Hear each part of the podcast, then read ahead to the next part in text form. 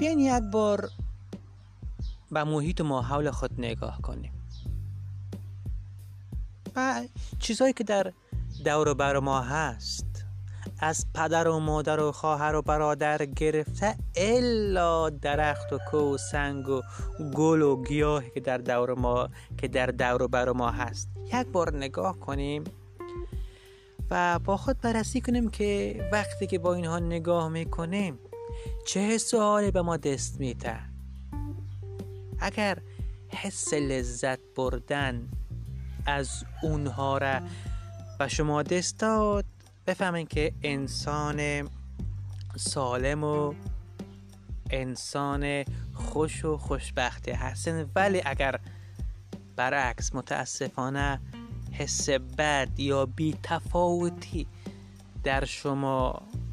به وجود آمد خواهشن برین پیش یک روان شناس چون آدم ها یا خصوصا ما انسان ها در هر ثانیه در هر لحظه انرژی می‌گیریم و انرژی میتیم یعنی یک چیزی می‌گیریم و یک چیزی را میتیم اگر تو از چیزی را حسی را لذتی را خوشی را از طبیعت از خانواده یا یا حتی از خود نگیری پس, پس انتظار نداشته باش که چیزی به کسی بیتی یک حس خوبی به کسی بیتی شب و روزگار خوش.